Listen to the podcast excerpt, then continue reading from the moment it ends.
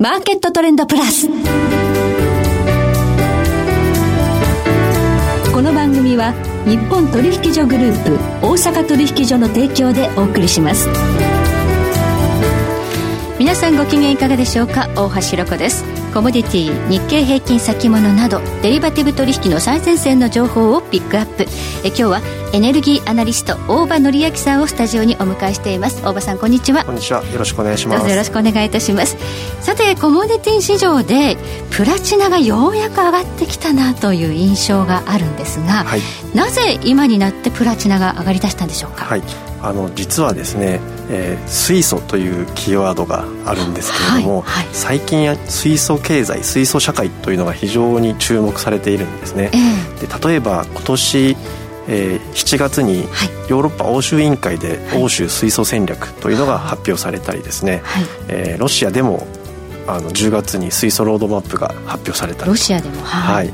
と最近ではあの日本でも新型の燃料電池車の未来が、はい、あの発表されたね、トヨタからねニューモデルが発表されて話題になりましたよね。ね、さらにあのバイデン大統領が、はい、あの誕生するとあの水素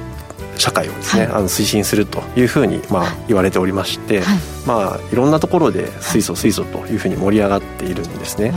い、でなぜ水素とプラチナが関係するかと言いますと、はい、その水素を使って走る燃料電池車に、えー、普通の車の10倍のプラチナが使われていると。はい。いうこと。もう一つは水素を再生可能エネルギーから作る水電解装置という装置にもプラチナがたくさん使われているとい。うことで、はい、水素社会になるとプラチナがたくさん使われるんじゃないかという期待が高まっているということなんですね。はい、はい、これまではあのプラチナというのはディーゼルエンジン車の触媒として、はい、えー、需要が一番大きいとされてきたんですが、もうディーゼルはあのフォルクスワーゲンの排ガス不正の2015年あの事件から、まあ、全然こう、ね、販売台数が落ちてきたということで、この分野では、まあ、プラチナの将来っていう未来はあまりないと思われていたんですが、新しい需要が2つあるということですね。そうですね。はい。FCV と水電解。はい、では、これが計画通りに世の中が変わっていくのか、ここがポイントかと思います。このあたり、今日はじっくりと伺ってまいります。どうぞよろしくお願いいたします。よろしくお願いします。その前に今日の主な指標からお伝えしておきましょう。大引けの日経平均株価です。44円60銭安、26,687円84銭で取引を終了しました。えそして今、代償の日経平均先物夜間取引スタートいたしました。現在26,640円でスタートしています。えそして日経平均、えボラティリティインデックス先物は19.45でした。そしてコモディティ東京プラッツドバイ原油先物21年5月切りは日中取引の終値で70円安の31,890円。国内の金先物取引21年10月ものは日中取引の終値で21円高6161円となりました。ではこの後、大場さんに詳しく伺ってまいります。マーケットトレンドプラス。さて今日はエネルギーアナリスト大場紀明さんに伺っていきます。プラチナは今上がってきましたが、おしめ買いでいいのかどうかということについてなんですが、本当に需要が増えるのかどうかってところがポイントになりますよね。はい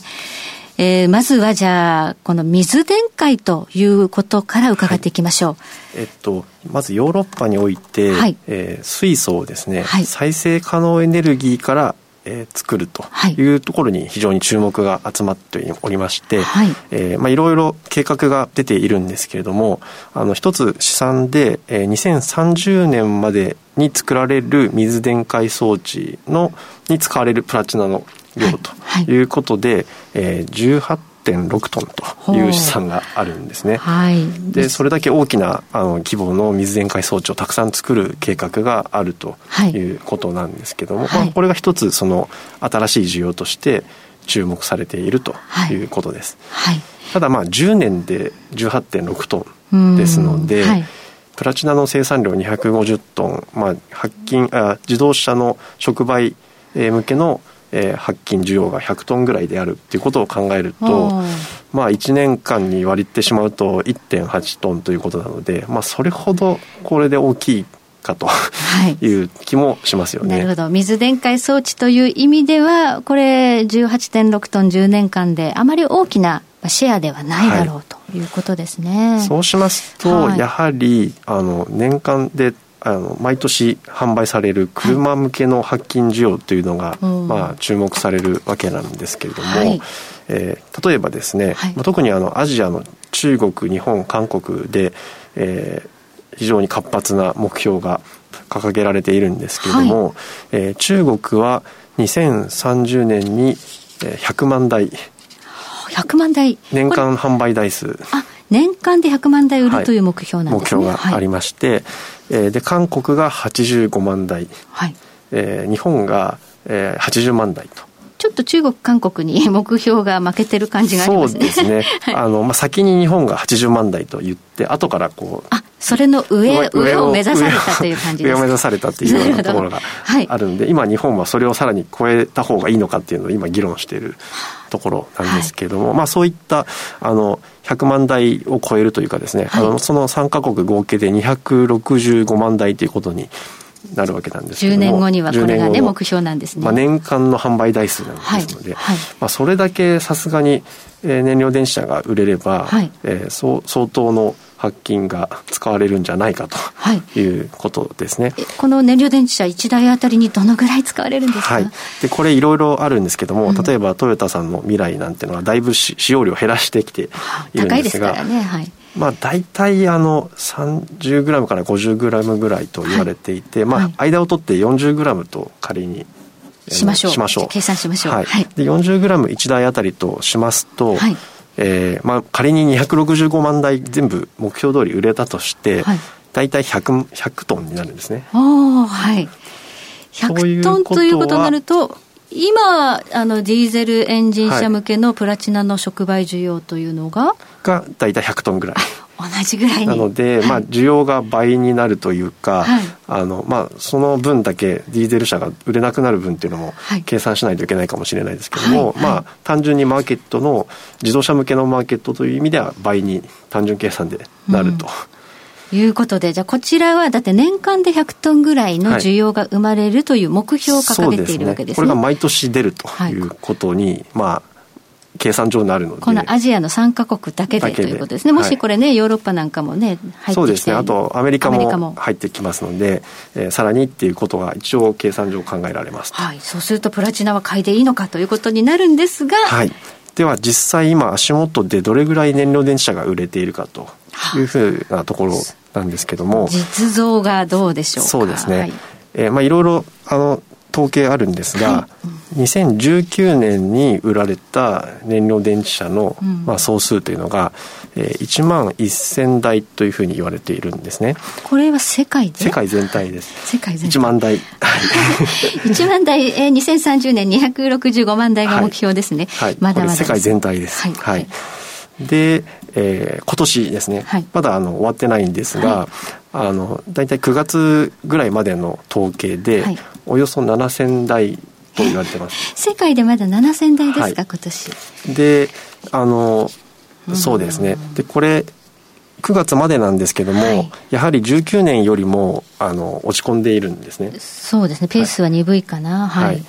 でこの原因なんですけども、はい、まあ、もちろんコロナで自動車自体が売れていないということもあるんですけども、もう一つ大きいのは、あの最近中国の燃料電池車と売れ行きが結構大きかったんですね。はい、中国は、えー、19年の段階で2700台売っていったので、はい。はい、まあ大体世界の、うん、えー、4分の1は中国で売ってたわけなんですけども、その中国が今年7月に補助金を停止すると。あこれ補助金によって売れていたという側面がそうなんですね。ですね、はい、そうなりますと中国は今年の燃料電池車の販売っていうのは去年の半分以下ぐらいにすでにもうなってまして、えー はい、それが減速の一つの要因となってます、はい、でもう一つ大きいのが韓国。なんですね、はい、で実は、うん、あのあまりご存知ない方も多いかもしれないんですけども韓国が今燃料電池車の世界、えー、ナンバーワンですね、えー、日本じゃないの？日本じゃないんですね。韓国なんですね、はい、なんでこの去年の1万1000台と今年の7000台のうち、うん、まあ4000台以上は韓国の国内の韓国の需要なここも何あの補助金ですか？そうですね、はい、韓国は日本以上に手厚い補助金を出してまして、はい、えええー、国から、えー、320万、えー、地方自治体から320万、えー、税制優遇で60万と、でおよそ、えー、400えっ、ー、とそうですね400万円。500万円か。500万円合計で500万円ぐらいの補助金が、出てると、すごいですね。日本の補助金が200万円ぐらいなので、はい、あのまあ圧倒的な補助を受けていると、でそれで一応買ってる人が4000台ぐらいあるということなんですが逆に言うとこれ補助金が切れてしまうと売れなくなる売れなくなってしまう。はい、これ気になるのは中国がまあ補助金カット。中国何でもナンバーワン目指す国じゃないですか、はい、なぜここで補助金カットそうですね。まあ電気自動車の補助金も一回一度あのカットするっていうふうに言って、はい、あまりに売れなくなってしまったのであのまた戻したっていう経緯がある。あるんですが、はい、燃料電池車は切らないって言われてたんですけども、まあ、結局切ってしまって、うん、まあ、おそらくですがどちらかというと自治体とかですねあとステーションの設置にこう軸足を置いた方がいいんじゃないかというふうに言われてます。はいはい。まあ、やはり水素自動車というのは、どうやってそのね、車を走らせるかっていうと、水素充填しなきゃいけないわけで、そうですね。インフラが整えないと売れないと。はいまあ、あと、あの、中国の電燃料電池車って実はほぼ全部バスとトラックなんですね。あじゃあ産業用ですか？はい、なんで国営事業者に無理やり義務かければ買ってくれるので、はい、あんまり補助金っていうのは。あまあ、買わせて、でも重要なのはインフラだと、はい、じゃあインフラの方に多分補助金向けるだろうと。そうです、ね、あでもじゃあ、目標を掲げていることには変わりがないということですね。ただ、やはり、じゃあ、このペースで今ね、年間たった7000台、9月まで、それが10年で260万台にいくのかどうかとい。うところが、まあ、今、世界で注目されていると いうことなんですね。これ計画通りにいくと、まあ、プラチナの需要のインパクトはかなり大きいので、はい、プラチナというのはここからどんどん上がっていく可能性はあるんですが、これ計画がなかなか そうですね、まあ、つまり政策動向に非常に注目が集まるということになるんじゃないでしょうか、はい、それにしましても今のプラチナ価格というのは本当に歴史的に見ても安値放置ですよね、ね、はい、はい、これだけのテーマがあると、えー、実像とはまあ別に、まあ、テーマで買われるという側面もあるでしょうか、ね、あると思いますね。はい、まあ、テスラなんていうのは実像よりテーマでかなり 上がってますからね、えー、えー、そういった側面があるということで、えー、FCV そして水電解という側面からプラチナ今フォーカスされていますがさて計画通りいくかどうか、はい、ここに注目です。では、まあ、定期的に大場さんにその計画通りに進んでいるかどうか、はい、ご出演いただいてお話を伺っていきたいと思います、はい、今日はどうもありがとうございましたえ今日はエネルギーアナリスト大場紀明さんをお迎えいたしましてプラチナの未来についてお話を伺いました。えそして来週です。来週は JBMA 日本貴金属マーケット協会代表理事池水雄一さんをお迎えいたしましてえ世界の金の動きをテーマにお届けいたします。それでは全国の皆さんごきげんよう。